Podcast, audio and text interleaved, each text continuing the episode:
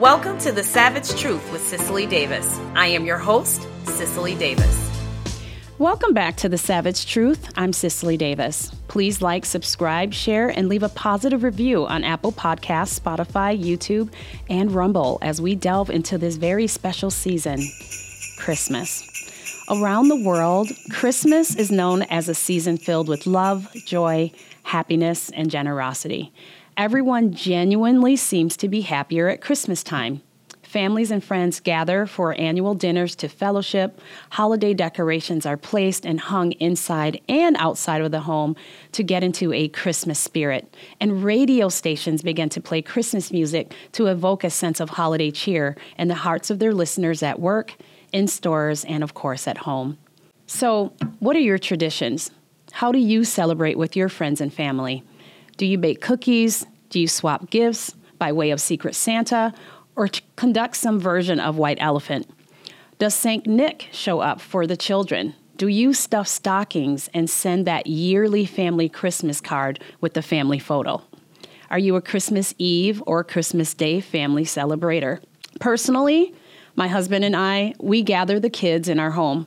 I prepare a Christmas dinner, usually a roast, with all the traditional fixings cookies and eggnog and pie and candy, and we exchange gifts. We gather around the fireplace and we begin to pull gifts from under one of my three immaculately decorated Christmas trees, usually the main one in the living room.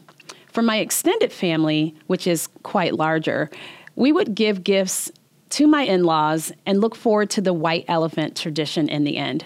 See, my husband's side of the family is rather large, so it's always a fun time. And every year, we watch National Lampoon's Christmas, loving, of course, the scene when Snot, the Rottweiler, hacks under the dinner table and chases the squirrel around the house.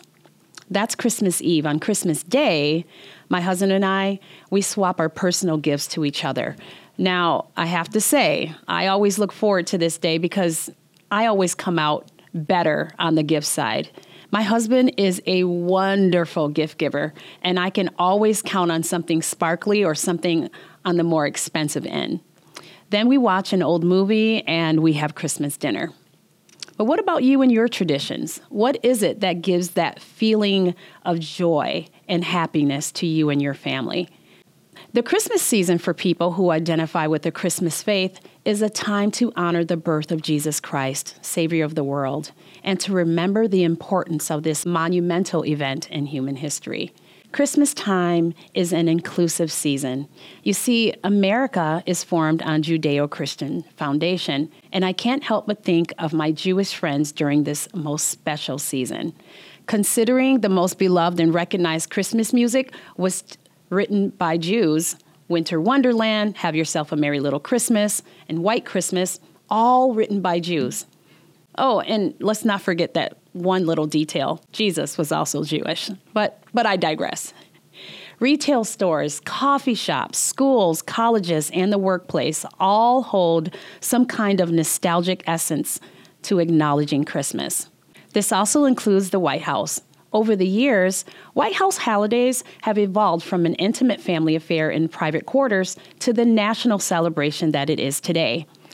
But through it all, some heartwarming traditions have developed and endured.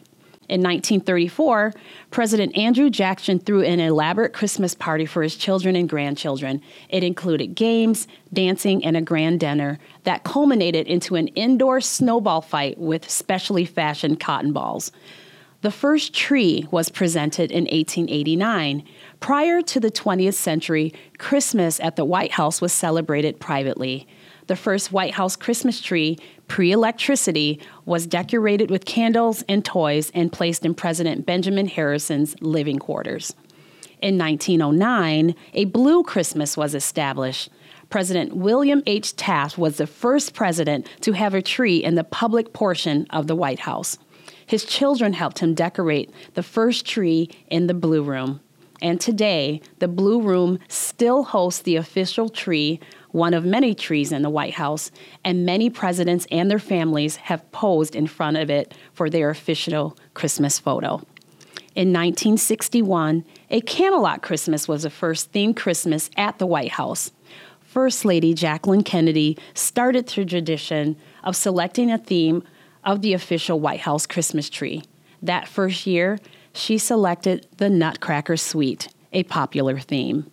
In 1979, President Jimmy Carter was the first to officially recognize the Jewish holiday of Hanukkah when he lit the nation's first national menorah. Today, the presidential lighting ceremony continues, and the national menorah is part of the pageant of peace. And of course, I have to mention a chocolate Christmas. No, I'm not referring to the Obamas. After all, it is a tradition that began in the 1960s. A highlight of the holiday decorations has become the white chocolate replica of the White House. Today, visitors will find this delicious architectural feat which can weigh up to 300 pounds and take months to create, displayed in the state dining room. Some of the most memorable of Christmas decor, in my opinion, was presented by former First Lady Melania Trump. Elegant and tasteful were the decorations in 2020. With 62 Christmas trees, 106 wreaths, and more than 3,200 strands of lights and 17,000 bows. That, of course, is in comparison to Jill Biden's attempt to recreate the Nutcracker scene, but with a twist. Now, we have some footage. Let's take a look. Now, for some who are avid lovers of the ballet, they found this to be charming. Others remarked the White House went from a scene of cocaine to acid, while others said it reminded them of the Hunger Games. Either way, I found the symbolism glaring. People dance and spin, they tap dance and they twirl, with Joe Biden nowhere to be seen. Melania's theme was called an all white Christmas, thereby, of course, making Jill Biden's anti white Christmas because of the performing company hired to dance the White House halls. The dancing group, Dorrance Dance, founded by artistic director Michelle Dorrance, a white liberal woman, supports critical race theory, Black Lives Matter, the Black Panthers, and the 1619 Project. Oh, and they also want to abolish prison and defund the police. The president of the dance company, Michelle Dorrance, had this to say in the honor of Christmas traditions and contributions to this year's White House contribution. It is from this place of white privilege that I invite you to join me in lifelong anti racism work understanding how deeply embedded white supremacy, racism, and colonialism is in our culture, it is paramount to understand our role as white people in perpetuating it and embracing our job to dismantle it. How festive. I wonder if the White House knew of Dorrance's stance on these issues. Does it seem at all that she was perhaps vetted? Hmm, you know, just something to think about, something to ponder. There's another Michelle who desires an anti white Christmas. Wu, Michelle Wu, Boston mayor. She's Asian, but if you're white, you weren't invited to her Christmas party. A Michelle Boston staffer with pronouns in her name sent an invitation to the city council members in Boston, and I quote, on behalf of Mayor Michelle Wu, I cordially invite you and guests to the Elected of Colors holiday party, meaning this is indeed a segregated party where only electeds of color were allowed. What does that mean, by the way, electeds of color? But the Mayor Wu, she made a mistake. She didn't mean to invite everybody. And the email went out to everybody, whites included. And so, approximately 15 minutes later, the staffer said, Oops, sorry, whites, you cannot attend. This is a non white party, no holiday cookies, eggnog, or festive holiday dinner for you. So the seven white Boston City Council members were uninvited, except one, Wu's husband, who is white. He got to attend as the token white to the party.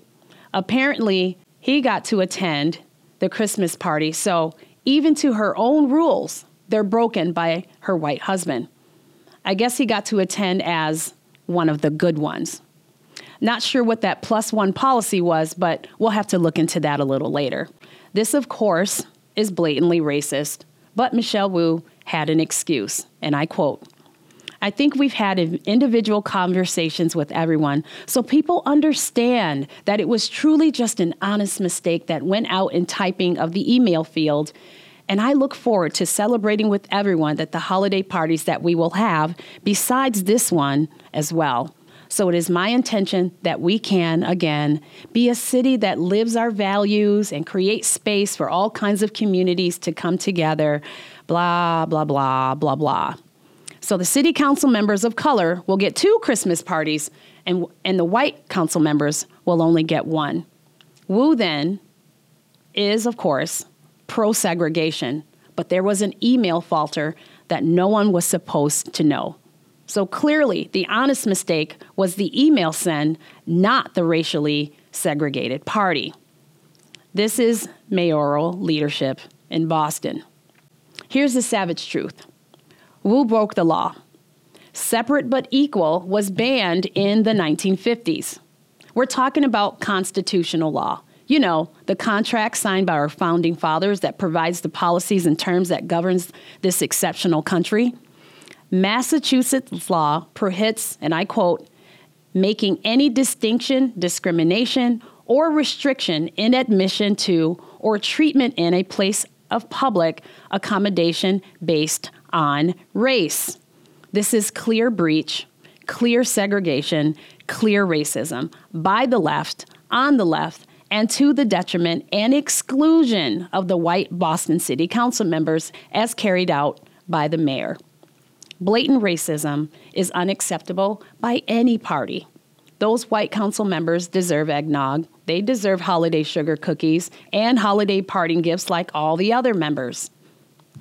A no whites party is a revert back to segregation, a grave and dark time in our society to which the Democratic Party claims to be so adamantly against. And yet, time after time after time again, the proof seems to always show in the pudding. This is still the party of slavery. It's still the party of the KKK, still the party of Jim Crow, and still, yet, in 2023, the party of segregation. Fortunately for us rational thinking, non racist Americans who actually care for others, we get an opportunity in about 11 months to get this country back on track and vote leaders and a president who cares for all Americans, where they get invited to the party, drink the eggnog, and eat the sugar cookies. Can't wait. I want to take a little time to reflect for a moment on the spirit of Christmas. For me, the song Silent Night is the most moving song that captures the blessings of Christmas. I can listen to it in any language as its melodic and simple lyrics always speak to me. And I remember the first time I heard it as a child in church, and it spoke to me the same way each time thereafter. Silent night, holy night, all is calm, all is bright. Round young virgin, mother and child Holy infant, so tender and mild, sleep in heavenly peace, sleep in heavenly peace. There are, of course, two more beautiful stanzas, most of you knowing them well. For me, it truly captures the reason for the season. For me, Christmas is about hope the hope of Jesus and a hope for mankind. I would like to share a story with you a little known story, I feel, addresses the miracle of Christmas and the hope for mankind. And this story is a small story that takes place in the unlikeliest of places, a very large and violent battle, the Battle of the Bulge. A battle in which nearly 16,000 American soldiers would lose their lives. Another 60,000 would be wounded or captured. It was the costliest battle the United States would ever wage in any war. It was near dark, and three American soldiers were stumbling through the deep snow of the forest. The soldiers were lost and had spent the last three days hiding from German patrols as they tried to find their unit. They were hungry, frostbit, and one of them had been shot. The men were desperate and tired, and they feared their friend was dying. And then they smelled smoke. Cautiously, they crept along until they caught sight of smoke rising from a curious lone cabin. The sight of the cabin filled them with fear and hope, and they could see the faint orange glow of candles inside. Huddled together in desperation, they decided what to do. Slowly, they crept forward, rifles ready. It was Christmas Eve, 1944, in the Hurtgen Forest. Inside the small cabin lived Fritz Vincken and his mother Elizabeth. Fritz's father had sent him and his wife to a small hunting cabin to hide from the war. You'll be safe in the woods, his father had told him. Fritz was 12 years old. But now, explosions of artillery shells, the buzz of warplanes, and the rattle of tanks shattered the safety of the forest, and they found themselves in the middle of the Battle of the Bulge. Nine days before Christmas, Germany, in a last ditch effort to turn the tide of the war, launched a surprise German offensive with 30 divisions storming out of the nearby Ardennes forest. The Allies, caught by surprise, violently tried to repel the rapid advance of the German army, all while a vicious winter blizzard bore down around them. Fritz and his mother were preparing a meager dinner when they were surprised by a knock on the door. His mother quickly blew out the candles. She and Fritz approached the door and opened it slowly. Before them stood two armed American soldiers. A third laid bleeding in the snow, unable to walk any further. None of the Americans spoke German, but one spoke French and communicated with Elizabeth. Despite knowing they could be shot for harboring enemy soldiers, Elizabeth motioned the Americans into the cabin. They carried the wounded man onto a bed, and Elizabeth attended his wounds as best she could. With the bleeding stopped, the Americans relaxed. Fatigue took hold of their bodies as they sat in chairs near the fireplace. The soldiers couldn't believe their luck. Truly, this was a Christmas miracle.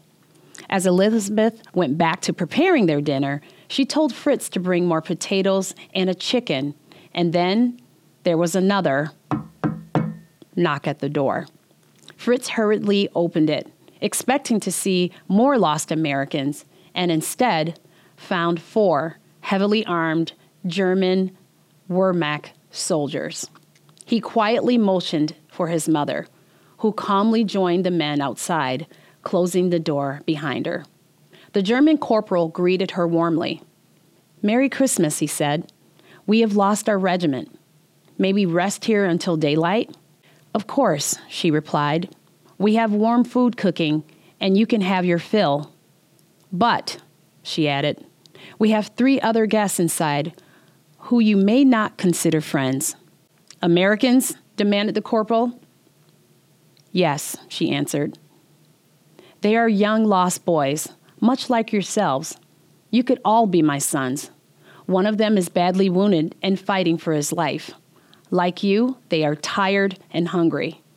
This one night, she raised her voice, pleading, this Christmas night, let us forget about killing. The German corporal stared at her without speaking. Enough talking, she exclaimed, clapping her hands together. Please put your weapons on the wood pile before the others eat your dinner. Hesitantly, the Germans placed their weapons on a wood pile. As Elizabeth retreated inside, she retrieved the Americans' guns, placing them also near the woodpile. The four Germans cautiously entered the cabin. They encountered the Americans, and a nervous standoff ensued, neither side knowing what to expect of the other. As they faced off, Fritz's mother quickly took command and assigned task of making chicken soup to the soldiers. Cautiously, they fell to their individual duties. When the wounded American moaned, one of the Germans went to his bed. The two Americans froze. Looking at them, he replied in broken English that he had been a medical student before the war, as he removed a first aid kit from his backpack and kindly treated the soldier. With this, the tensions eased. The soldiers began searching their backpacks for more food, finding bread and red wine to add to the supper. As supper was served, the soldiers took their seats on a bed in the cramped quarters. When everyone settled, Elizabeth bowed her head and began to pray. There were tears in her eyes as she began the words Come, hail Jesus, be our guest. And soon the battle weary soldiers began to weep openly as she continued her prayer for an end of the war and a return to home for all. Later, they shared photos and communicated as best they could, sharing their longing for home and loved ones. Near midnight, Elizabeth went outside and asked everyone to join her as they looked up at the stars of heaven and each gave silent prayer their own way. They stood there, joined in the moment's silence, bound in a kinship of hope. And on this night, they would share a gratefulness to be free from fighting and death, to share this one night of peace in a desperate time of war. That night, they would sleep side by side, all differences set aside. In the morning, they greeted each other as friends, and the Germans helped the Americans craft a stretcher for the wounded man with makeshift poles and a tablecloth. The German corporal showed the Americans on a map how to find their way back to their own lines, and with handshakes, the parties departed in opposite directions. Elizabeth retrieved a Bible and opened to the Christmas story, tracing her finger across the passage. They departed into their own country another way and there they watched as the soldiers disappeared back into the waiting war in the forest. Fritz Vincken first recounted this tale in a Reader's Digest article in 1973. Later, it was part of an Unsolved Mysteries TV segment, which ultimately resulted in a reunion with one of the American soldiers, Robert Blank. Robert Blank was living in a nursing home in Maryland. He was now 76 years old and in poor health a long way from the young American soldier who Fritz had met in 1944. Fritz was now 64, and he had flown to Maryland to meet the last survivor of this incredible moment in, of humanity. A time captured forever in a 12 year old boy's memories.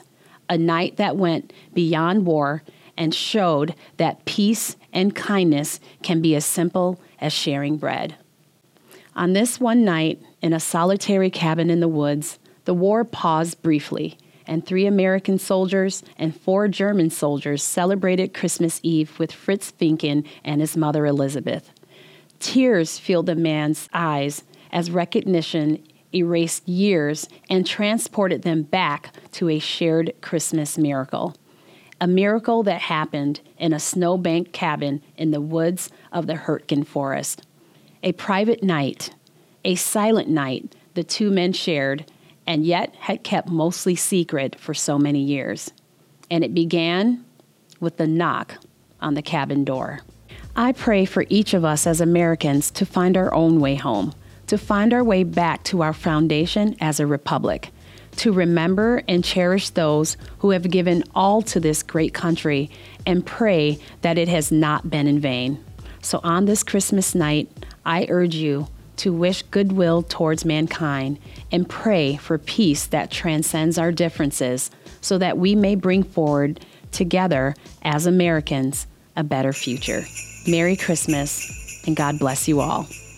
Please like, share, subscribe, and leave a positive review on Apple Podcasts, Spotify, and YouTube.